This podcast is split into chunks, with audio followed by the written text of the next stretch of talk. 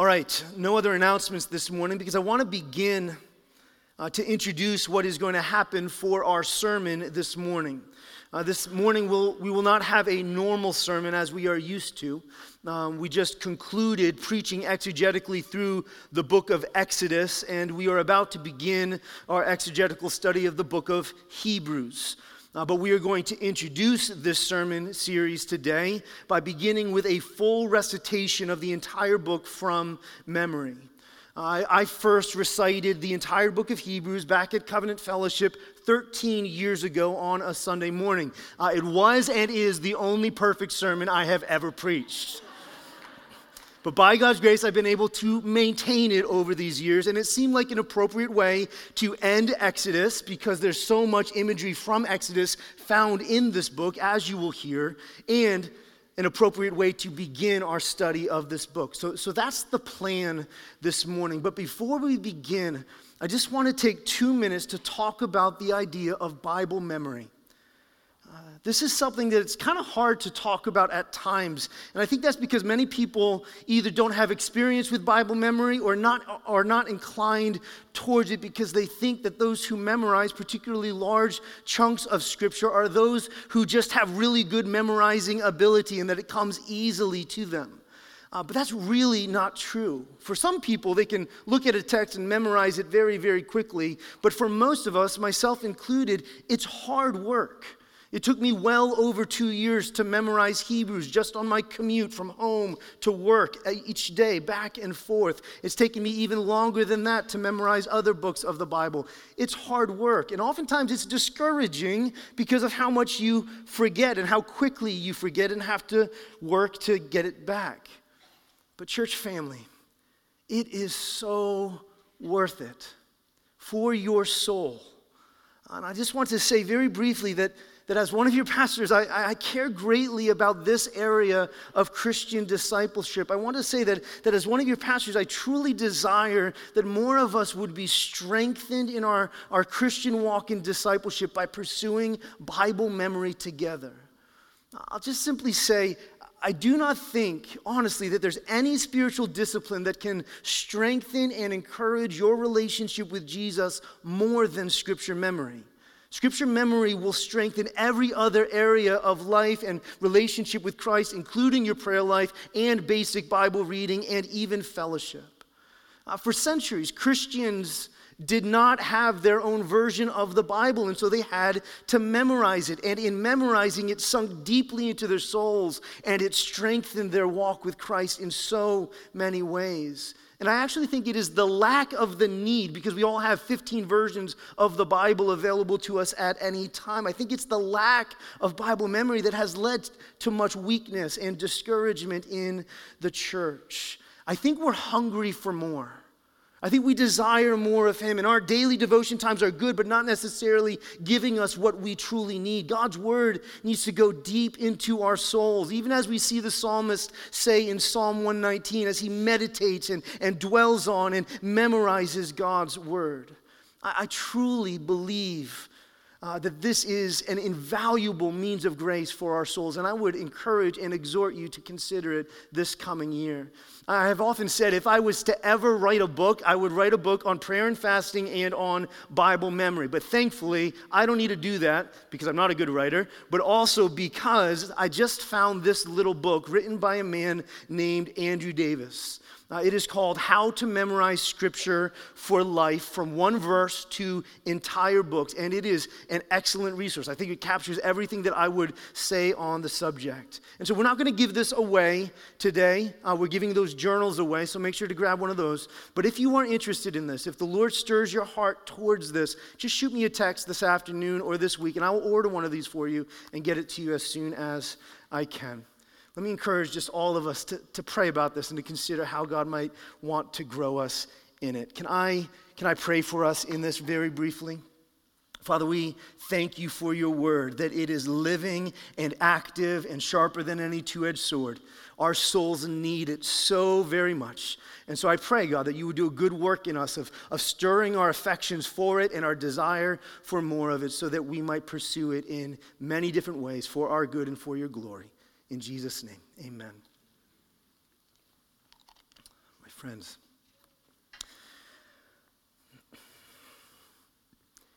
this is the letter to the Hebrews, and it begins in this way. Long ago, at many times and in many ways, God spoke to our fathers by the prophets. But in these last days, he has spoken to us by his Son whom he appointed the heir of all things, through whom also he created the world. He is the radiance of the glory of God and the exact imprint of his nature. And he upholds the universe by the word of his power.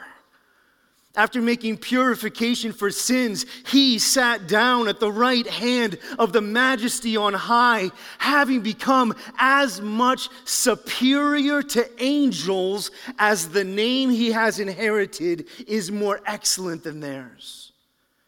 For to which of the angels did God ever say, You are my son, today I have begotten you? Or again, I will be to him a father, and he shall be to me a son. And again, when he brings the firstborn into the world, he says, Let all God's angels worship him. Of the angels, he says, He makes his angels winds and his ministers a flame of fire. But of the Son, he says, Your throne, O God, is forever and ever. The scepter of uprightness is the scepter of your kingdom. You've loved righteousness and hated wickedness. Therefore, God, your God, has anointed you with the oil of gladness beyond your companions. And you, Lord, laid the foundation of the earth in the beginning, and the heavens are the work of your hands. They will perish, but you remain. They will all wear out like a garment, like a robe. You will roll them up like a garment. They will be changed. But you are the same, and your years will have no end. And to which of the angels did God ever say, Sit at my right hand until I make your enemies a footstool for your feet? Are they not all ministering spirits sent out to serve for the sake of those who are to inherit salvation? Therefore, we must pay much closer attention to what we have heard, lest we drift away from it. For since the message declared by angels proved to be reliable and every transgression or disobedience received a just retribution, how shall we escape if we neglect such a great salvation? It was declared at first by the Lord, and it was attested to us by those who heard, while God also bore witness by signs and wonders and various miracles, and by gifts of the Spirit distributed according to his will. Now, it was not to angels that God subjected the world to come of which we are speaking. It has been testified somewhere what is man that you are mindful of him, or the Son of Man that you care for him? You made him for a little while lower than the angels. You have crowned him with glory and honor, putting everything in subjection under his feet. Now, in putting everything in subjection to him, he left nothing outside his control. At present, we do not yet see everything in subjection to him, but we see him who for a little while was made lower than the angels, namely Jesus, crowned with glory and honor because of the suffering of death, so that by the grace of God he might taste death for everyone. For it was indeed fitting that he, for whom and by whom all things exist, in bringing men, many sons to glory, should make the founder of their salvation perfect through suffering. For he who sanctifies and those who are being sanctified all have one source. That is why he is not ashamed to call them brothers, saying, I will tell of your name to my brothers. In the midst of the congregation, I will sing your praise. And again, I will put my trust in him. And again, behold, I and the children God has given me. Since, therefore, the children share in flesh and blood, he himself likewise partook of the same things, that through death he might destroy the one who has the power of death, that is the devil, and deliver all those who through fear of death were subject to lifelong slavery. For surely it is not angels that he helps, but he helps the offspring of Abraham. Therefore, he had to be made like his brothers in every respect so that he might become a merciful and faithful high priest in the service of God. For because he himself has suffered when tempted, he is able to help those who are being tempted. Therefore, holy brothers, you who share in a heavenly calling, consider Jesus the author, considered Jesus the apostle and high priest of our confession, who was faithful to him who appointed him, just as Moses also was faithful in all God's house. For Jesus has been counted worthy of more glory than Moses, as much more glory as the builder of a house has more honor than the house itself. For every house is built by someone, but the builder of all things is God. Now, Moses was faithful in all God's house as a servant, but Christ is faithful over God's house as a son. And we are his house if indeed we hold fast our original confidence and our boasting in our hope. Therefore, as the Holy Spirit says, Today, if you hear his voice, do not harden your hearts as in as on the day of rebellion, on the day of rebellion in the wilderness where your fathers put me to the test and saw my works for 40 years. Therefore, I was provoked with that generation and said, They always go astray in their hearts. They have not known my ways. As I swore in my wrath, they shall not enter my rest. Take care, brothers, lest there be in any of you an evil, unbelieving heart leading you to fall away from the living God but exhort one another every day, as long as it is called today, so that no one may fall by the same sort of disobedience. For we have come to share in Christ, if indeed we hold fast our confidence firm to the end. As it is said, today, if you hear his voice, do not harden your hearts as in the rebellion. For who were those who heard and yet rebelled? Was it not all those who left Egypt led by Moses? And with whom was he provoked with 40 years? But with those who sinned, whose bodies fell in the wilderness. And to whom did he swear that they should not enter his rest, but to those who were disobedient? So we see that they were unable to enter because of unbelief. Therefore, while the promise of entering his rest still stands, let us fear lest any of you should seem to have failed to reach it. For good news came to us just as it did to them. But the message they heard did not benefit them because they were not united by faith with those who listened. For we who have believed enter that rest. As he has said, As I swore in my wrath, they shall not enter my rest. Although his works were finished from the foundation of the world. For he has somewhere spoken of the seventh day in this way, and God rested on the seventh day from all his works. And again in this passage, they shall not enter my rest. Since, therefore, it remains for some to enter it, and those who formerly received the good news failed to enter because of disobedience, again he appoints a certain day, today, saying through David so long afterwards, in the words already quoted, Today, if you hear his voice, do not harden your hearts.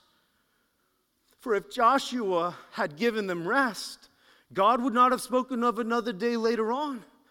So then there remains a Sabbath rest for the people of God. For whoever has entered God's rest has also rested from his works as God did from his. Let us therefore strive to enter that rest so that no one may fall by the same sort of disobedience. For the word of God is living and active sharper than any two edged sword, piercing to the division of soul and of spirit, of joints and of marrow, and discerning the thoughts and intentions of the heart. And no creature is hidden from his sight, but all are naked and exposed to the eyes of him to whom we must give account. Since then, we have a great high priest who has passed through the heavens, Jesus, the Son of God. Let us hold fast our confession. For we do not have a high priest who is unable to sympathize with our weaknesses, but one who in every respect has been tempted as we are, yet without sin. Let us therefore enter with confidence to find mercy and grace to help in time of need. For every high priest chosen from among men is appointed to act on behalf of men in relation to God, to offer gifts and sacrifices for sins. He can deal gently with the ignorant and the wayward because he himself is beset with weakness. Because of this, he is obligated to offer sacrifice first for his own sins and then for those of the people. And no one takes this honor for himself, but only when called by God, just as Aaron was so also Christ did not exalt himself to be made a high priest, but was appointed by him who said to him, You are my son, today I have begotten you. As he says also in another place, You are a priest forever after the order of Melchizedek.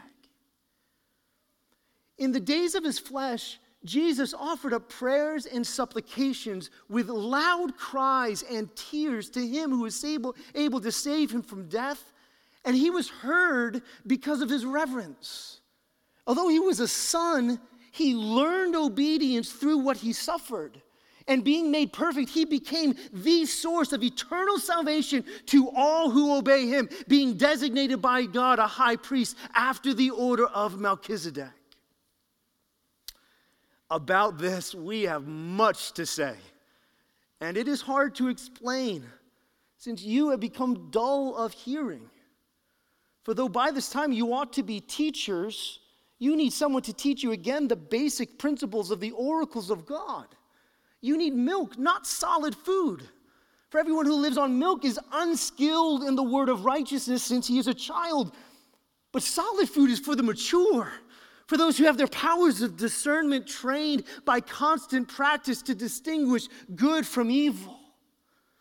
Therefore, let us leave the elementary doctrine of Christ and go on to maturity not laying again a foundation of repentance from dead works and of faith toward God and of instruction about washings, the laying on of hands, the resurrection of the dead, and eternal judgment.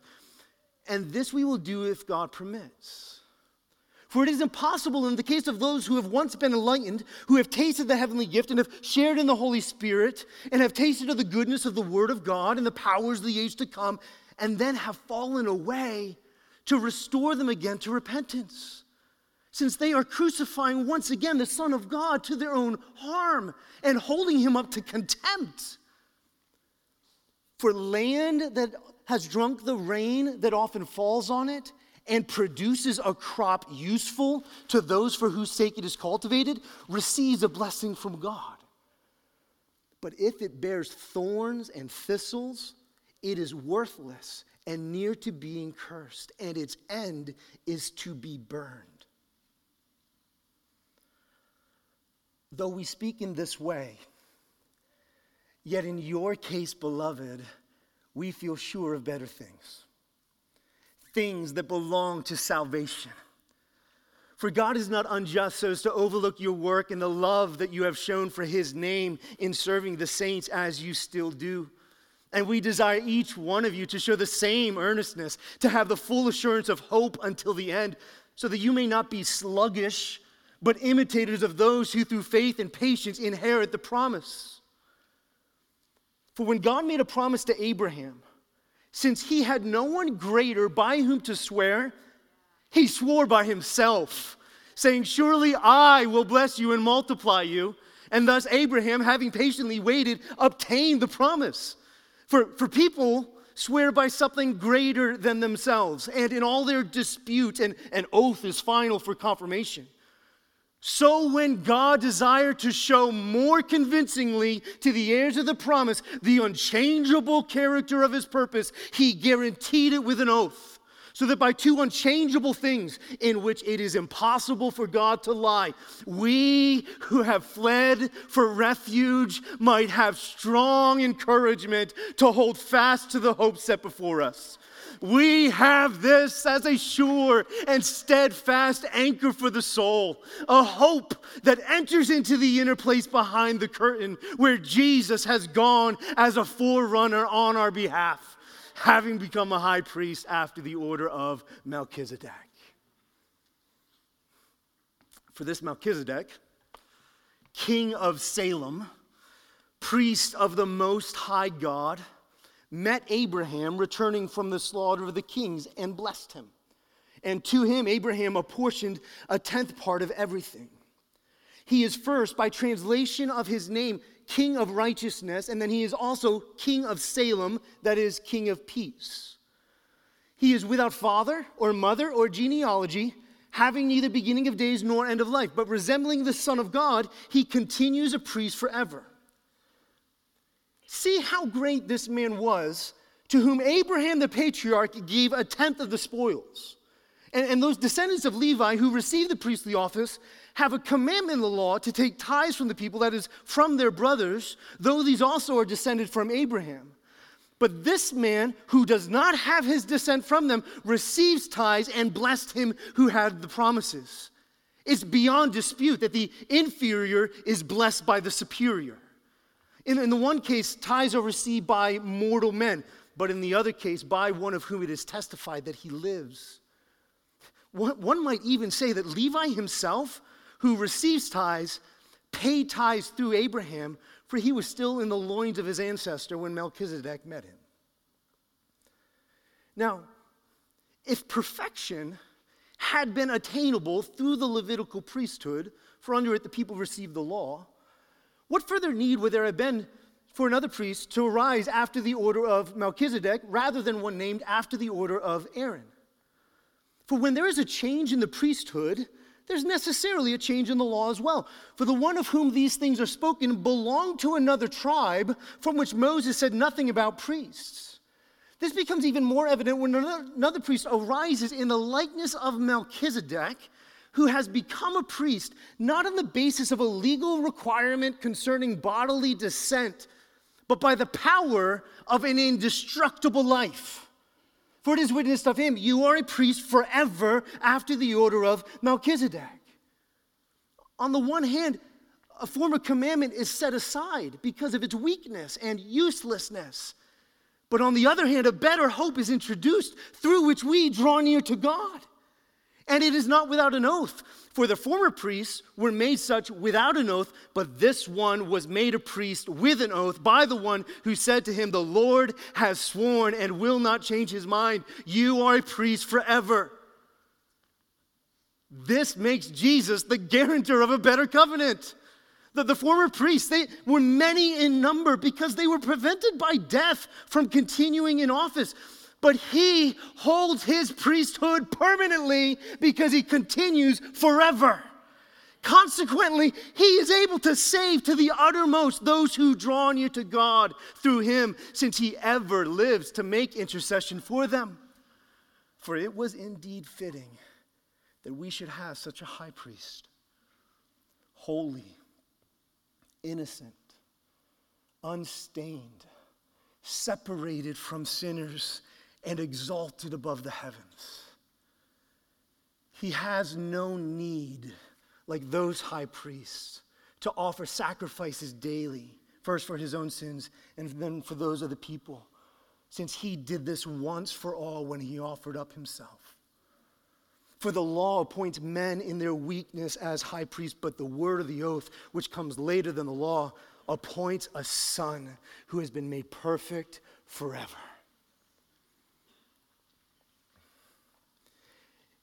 Now, the point in what we are saying is this we have such a high priest. One who is seated at the right hand of the throne of the majesty in heaven, a minister in the holy places, in the true tent that the Lord set up, not man. For every high priest is appointed to offer gifts and sacrifices. Thus, it is necessary for this priest also to have something to offer. Now, if he were on earth, he would not be a priest at all, since there are priests who offer gifts according to the law. They serve a copy and shadow of the heavenly things. For when Moses was about to erect the tent, he was instructed by God, saying, See that you make everything according to the pattern that was shown you on the mountain. But as it is, Christ has obtained a ministry that is as much more excellent than the old, as the covenant he mediates is better, since it is enacted on better promises. For if that first covenant had been faultless, there would have been no occasion to look for a second. For he finds fault with them when he says, Behold, the days are coming, declares the Lord, when I will establish a new covenant with the house of Israel and with the house of Judah not like the covenant that I made with their fathers on the day when I took them by the hand to bring them out of the land of Egypt. For they did not continue in my covenant, and so I showed no concern for them, declares the Lord. But this is the covenant that I'll make with them after those days, declares the Lord. I will put my laws on their minds and write them on their hearts, and they shall be my people, and I shall be their God. And they shall not teach each one his neighbor and each one his brother, saying, Know the Lord for they shall all know me, from the least of them to the greatest. For I will be merciful towards their iniquities, and I will remember their sins no more. In speaking of a new covenant, he makes the first one obsolete. And what is becoming obsolete and growing old is ready to vanish away. Now, even the first covenant had regulations for worship and an earthly place of holiness. For a tent was prepared. The first section, in which were the lampstand and the table and the bread of the presence, it is called the holy place. Behind the second curtain was a second section, called the most holy place, having the golden altar of incense and the ark of the covenant covered on all sides with gold in which was a golden urn holding the manna and Aaron's staff that budded and the tablets of the covenant. Above it were the cherubim of glory overshadowing the mercy seat. Of, the, of these things, we cannot now speak in detail. These preparations having thus been made, the priests go regularly into the first section performing their ritual duties. But into the second, only the high priest goes, and he but once a year and not without taking blood, which he offers for himself and for the unintentional sins of the people. By this, the Holy Spirit indicates that the way into the holy places is not yet opened as long as the first section is still standing, which is symbolic of the present age.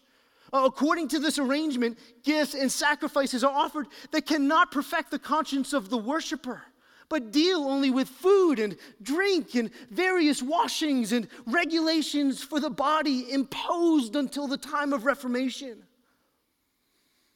But when Christ appeared as a high priest of the good things that have come, then through the greater and more perfect tent, not made with hands, that is not of this creation, he entered once for all into the holy places not by the means of the blood of bulls and goats, but by means of his own blood, thus securing for us an eternal redemption.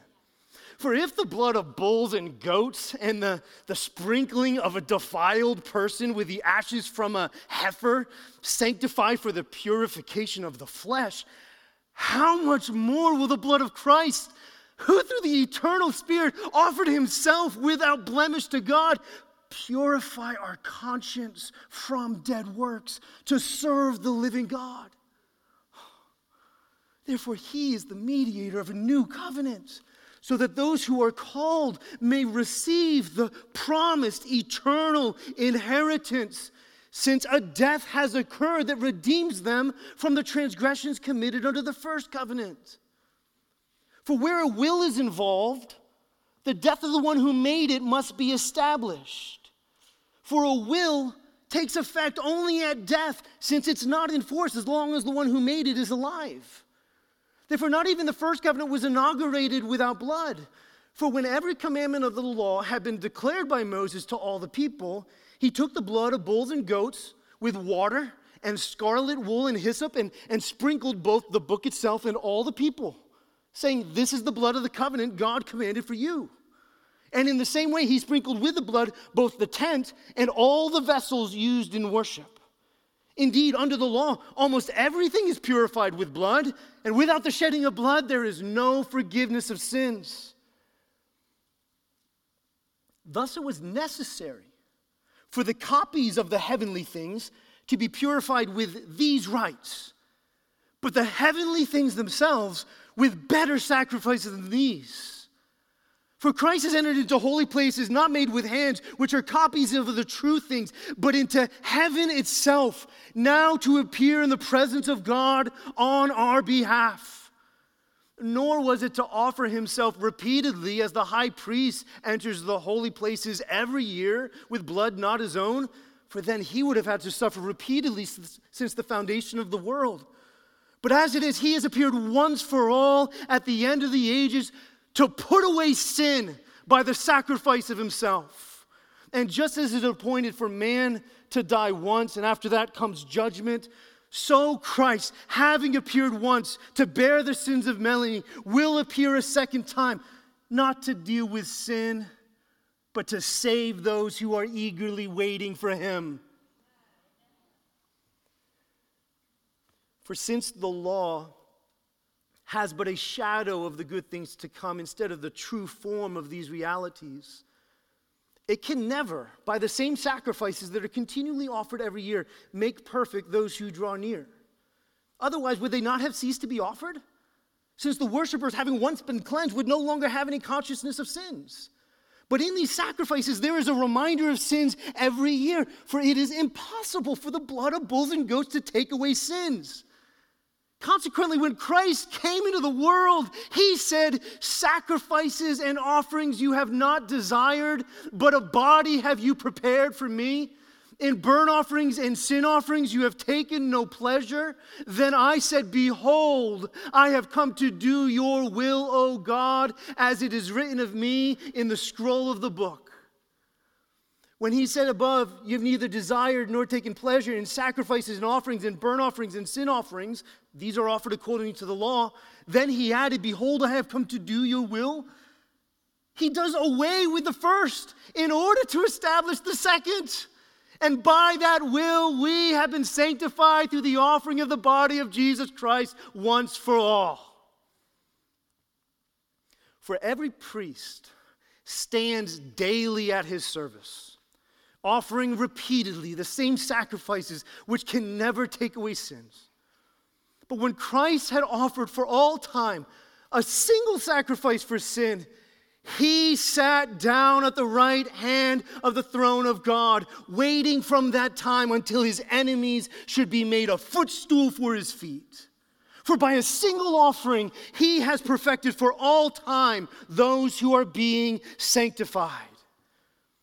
And the Holy Spirit also bears witness to us. For after saying, This is the covenant that I will make with them after those days, declares the Lord, he says, I will put my law on their hearts and write them on their minds. And then he adds, I will remember their sins and their lawless deeds no more. Where there is forgiveness of these, there is no longer any offering for sin. Therefore, since we have confidence to enter the holy places by the blood of Jesus, by the new and living way which he opened for us through the curtain that is through his flesh. And since we have a great priest over the house of God, let us draw near with a true heart in full assurance of hope, with our hearts sprinkled clean from an evil conscience and our bodies washed with pure water. Let us hold fast the confession of our hope without wavering, for he who promised is faithful. And let us consider how to stir one another up to love and good works, not neglecting to meet together, as is the habit of some, but encouraging one another, and all the more as you see the day drawing near. For if we go on sinning deliberately after receiving the knowledge of the truth, there no longer remains a sacrifice for sin, but a fearful expectation of judgment and a fury of fire that will consume the adversaries. Anyone who has set aside the law of Moses dies without mercy on the evidence of two or three witnesses. How much worse punishment do you think will be deserved by the one who has trampled underfoot the Son of God and has profaned the blood of the covenant and has outraged the Spirit of grace by whom you are sanctified? For we know him who said, Vengeance is mine, I will repay, and the Lord will judge his people. It is a fearful thing to fall into the hands of the living God. But recall the former days when, after you were enlightened, you endured a hard struggle with sufferings, sometimes being publicly exposed to reproach and affliction, and sometimes being partners with those so treated. For you, had compassion on those in prison, and you joyfully accepted the plundering of your property, since you knew that you yourselves had a better possession and an abiding one. Therefore, do not throw away your confidence, which has a great reward. For you have need of endurance, so that when you've done the will of God, you may receive what is promised. For yet a little while, and the coming one will come and will not delay, but my righteous one shall live by faith. And if he shrinks back, my soul has no pleasure in him. But we are not of those who shrink back and are destroyed, but of those who have faith and preserve their souls. Now, faith is the assurance of things hoped for, the conviction of things not seen. For by it the people of old received their commendation. By faith, we understand that the universe was created by the Word of God, so that what is seen was not made out of things that are visible. By faith, Abel offered to God a more acceptable sacrifice than Cain, through which he was commended as righteous, God commending him by accepting his gifts. And through his faith, though he died, he still speaks. By faith, Enoch was taken up so that he should not see death, and he was not found because God had taken him. Now, now, before he was taken, he was commended as having pleased God. And without faith, it is impossible to please him. For whoever would draw near to God must believe that he exists and that he rewards those who seek him. By faith, Noah being warned by God concerning events as yet unseen, in reverent fear constructed an ark for the saving of his household. By this, he condemned the world and became an heir of the righteousness that comes by faith. By faith, Abraham obeyed when he was called to go out to a place that he was to receive as an inheritance, and he went out not knowing where he was going. By faith, he went to live in the land of promise as in a foreign land, living in tents with Isaac and Jacob, heirs with him of the promise. For he was looking to the city that has foundations, whose designer and builder is God. By faith, Sarah herself received power to conceive even when she was past the age, since she considered him faithful who had promised. Therefore, from one man, and him as good as dead, were born descendants, as many as the stars of heaven, and as many as the innumerable grains of sand by the seashore. These all died in faith, not having received the things promised, but having seen them and greeted them from afar, and having acknowledged that they were strangers and exiles in the world. For if they had been thinking of the land from which they had gone out, they would have had opportunity to return. But as it is, they desire a better country, that is a heavenly one. Therefore, God is not ashamed to be called their God, for he has prepared for them a city.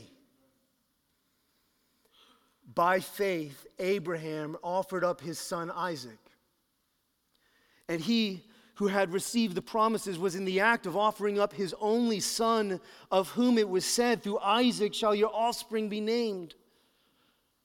He considered that God was able even to raise him from the dead, from which, figuratively speaking, he did receive him back. By faith, Isaac invoked future blessings on Jacob and Esau. By faith, Jacob, when dying, blessed each of the sons of Joseph, bowing in worship over the head of his staff. By faith, Joseph, at the end of his life, made mention of the exodus of the Israelites and gave direction concerning his bones. By faith, Moses, when he was born, was hidden for three months by his parents because they saw that the child was beautiful and they were not afraid of the king's edict. By faith, Moses, when he was grown up, refused to be called the son of Pharaoh's daughter, choosing rather to be mistreated with the people of God than to enjoy the fleeting pleasures of sin. He considered the reproach of Christ greater wealth than the treasures of Egypt, for he was looking to the city that has foundations.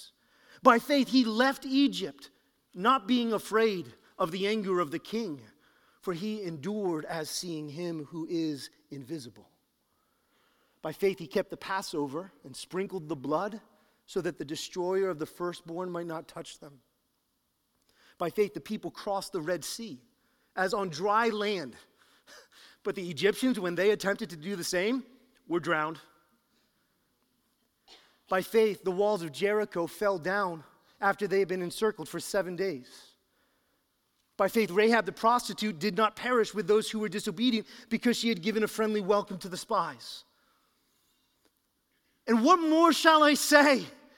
For time would fail me to speak of Gideon and Barak, of Samson, of Jephthah, of David and Samuel and the prophets who through faith conquered kingdoms, enforced justice, obtained promises, stopped the mouths of lions, quenched the power of fire, escaped the edge of the sword, were made strong out of weakness, became mighty in war, put foreign armies to flight. Women received back their dead by resurrection. Some were tortured, refusing to accept release so that they might rise again to a better life. Some were flogged and mocked and even chained and imprisoned. They were stoned. They were killed, they were sawn in two. They were killed with the sword. They went about in skins of sheep and goats, destitute, afflicted, mistreated, of whom the world is not worthy, wandering in deserts and in mountains and in dens and caves of the earth. And all these, though commended through their faith, did not receive what was promised, since God had prepared something better for us, that apart from us, they should not be made perfect. Therefore, therefore, since we are surrounded by so great a cloud of witnesses, let us lay aside every weight and sin which clings so closely. And let us run with endurance the race that is set before us, looking to Jesus, the founder and the perfecter of our faith who for the joy that was set before him endured the cross, despising the shame, and is seated at the right hand of the throne of God. Consider him. Consider him who endured from sinners such hostility against himself, so that you may not grow weary or faint hearted. In your struggle against sin, you have not yet resisted to the point of shedding your own blood. And have you forgotten the exhortation that addresses you as sons? My son, do not regard lightly the discipline of the Lord, nor be weary when reproved by him. For the Lord disciplines the one he loves and chastises every son whom he receives. It is for discipline that you have to endure. God is treating you as sons. For what son is there whom his father does not discipline? If you are left without discipline, then you are illegitimate children and not sons. Besides this, we had earthly fathers who disciplined us and we respected them. Shall we not much more be subject to the Father of spirits and live? They disciplined us for a short time, as seemed best to them, but He disciplines us for our good, that we might share His holiness. For the moment, all discipline seems painful rather than pleasant, but later it yields the peaceful fruit of righteousness to those who are trained by it. Therefore, lift your drooping hands and strengthen your weak knees and make straight paths for your feet so that what is lame may not be put out of joint, but rather be healed. Strive for peace with everyone and for the holiness without which no one will see the Lord. See to it that no one fails to obtain the grace of God, that no root of bitterness springs up and causes trouble, and by it many become defiled. That no one is sexually immoral or unholy like Esau, who sold his birthright for a single meal. For you know that afterwards, when he desired to inherit the blessing, he was rejected, for he found no chance to repent, though he sought it with tears. For you have not come to what may be touched a blazing fire and darkness and a tempest and the sound of a trumpet and a voice whose words made the hearers beg that no further messages be spoken to them. For they could not endure the order that was given. If even a beast touches the mountain, it shall be stoned. Indeed, so terrifying was the sight that Moses said, I tremble with fear. But you have come to Mount Zion and to the city of the living God, the heavenly Jerusalem, and to innumerable angels in festal gatherings, and to the assembly of the firstborn who are enrolled in heaven, and to God, the judge of all, and to the spirits of the righteous made perfect, and to Jesus, the mediator of a new covenant, and to the sprinkled blood that speaks a better word than the blood of Abel. See that you do not refuse him who is speaking. For if they did not escape when they refused him who warned them on earth, much less, much less will we escape if we reject him who warns from heaven. At that time, his voice shook the earth, but now he has promised yet once more, I will shake not only the earth, but also the heavens. This phrase, yet once more, it indicates the removal of things that are shaken, that is, the things that have been made, in order that the things that cannot be shaken may remain. Therefore, let us be grateful for receiving a kingdom that cannot be shaken. And let us offer to God acceptable worship with reverence and awe, for our God is a consuming fire. Let brotherly love continue. Do not neglect to show hospitality to strangers, for thereby some have entertained angels unaware. Remember those in prison, as though in prison with them, and those who are mistreated, since you also are in the body. Let marriage be held in honor among all and let the marriage bed be undefiled, for God will judge the sexually immoral and adulterous. Keep your life free from the love of money and be content with what you have. For he has said, I will never leave you nor forsake you. So we can confidently say, The Lord is my shepherd, I will not fear. What can man do to me? Remember your leaders, those who spoke to you the word of God. Consider the outcome of their way of life and imitate their faith. Jesus Christ is the same yesterday and today and forever. Do not be led away by diverse and strange teachings, for it is good for the heart to be strengthened by grace not by foods which have not benefited those devoted to them. For we have an altar from which those who serve the tent have no right to eat.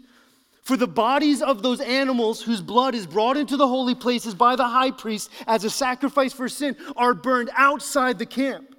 So Jesus also suffered outside the gate in order to sanctify the people through his own blood. Therefore, let us go to him outside the camp and bear the reproach that he endured. For here we have no lasting city, for we seek the city that is to come. Through him, then, let us continually offer up a sacrifice of praise to God that is the fruit of lips that acknowledge his name. Do not neglect to do good and to share what you have, for such sacrifices are pleasing to God. Obey your leaders and submit to them, for they are keeping watch over your souls as those who will have to give an account. Let them do this with joy, not with groaning, for that would be of no advantage to you. Pray for us for we are sure that we have a clear conscience, desiring to act honorably in all things. I, I urge you the more earnestly to do this, that I might be reconciled to you the sooner. Now, may the God of peace who brought again from the dead our Lord Jesus, the great shepherd of the sheep, by the blood of the eternal covenant, equip you with everything good that you may do his will, working in us that which is pleasing in his sight through Jesus Christ, to whom be glory forever and ever. Amen. I appeal to you, brothers Bear with my word of exhortation, for I have written to you briefly. You should know that Timothy, our brother, has been released, with whom I shall see you soon if he comes. Greet all the leaders and all the saints. Those who come from Italy send their greeting. Grace be with all of you. Amen. Let's pray.